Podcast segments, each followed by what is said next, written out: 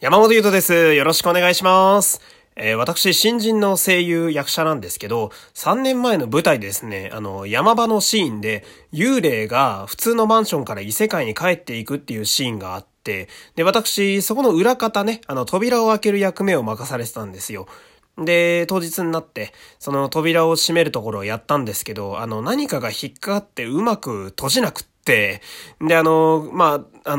台に残るわけにはいかないので、楽屋に帰ってね、客席側からのカメラで見たら、異界の扉がずっと開けっぱなしになってんでね、日常のシーンに戻ったのに。その時の役者さんが達者な方でね、起点を聞かせて締めてくれたんですけど、こう喋ってる今でもね、未だに手汗が出てくるような、そんなエピソードでした。普段もラジオやっております。そちらも良ければよろしくお願いします。山本優斗でした。